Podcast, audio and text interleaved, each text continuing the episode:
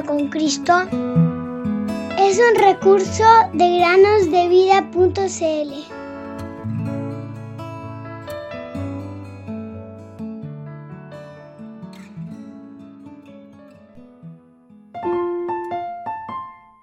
porque nunca decayeron sus misericordias, nuevas son cada mañana, grande es tu fidelidad.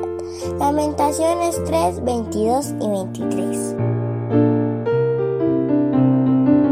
Bienvenidos queridos amigos y amigas a un nuevo día de meditaciones en el podcast Cada día con Cristo. El día de hoy quisiera comenzar con un versículo que dice así, porque no me avergüenzo del Evangelio, pues es el poder de Dios para la salvación de todo el que cree, del judío primeramente y también del griego. Romanos 1.16. En una provincia nigeriana, un grupo de musulmanes radicales atacó a sus vecinos cristianos.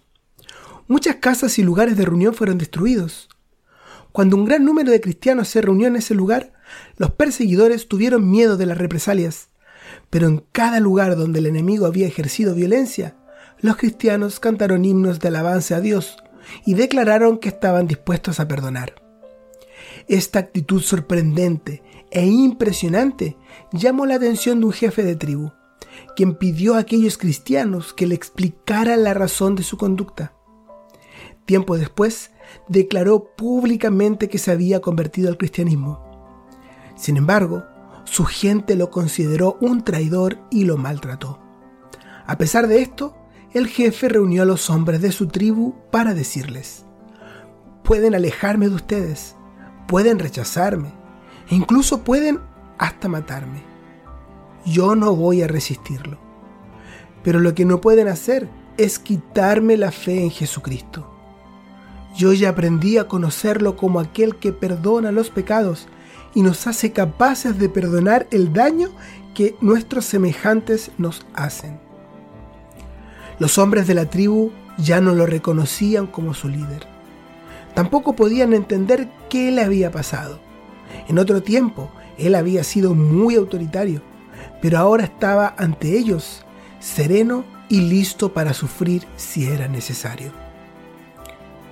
Queridos amigos y amigas, verdaderamente el Evangelio de Jesucristo es el poder de Dios para salvar a los hombres.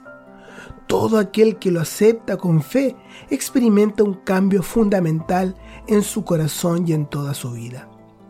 Ahora déjame preguntarte a ti, ¿has experimentado el poder de Dios en tu vida? ¿Has experimentado el poder del Evangelio? El Evangelio nos enseña que Cristo murió por los pecadores, que fue sepultado y que resucitó al tercer día. Todo esto para salvar a los pecadores y que por su resurrección fueran justificados de sus pecados.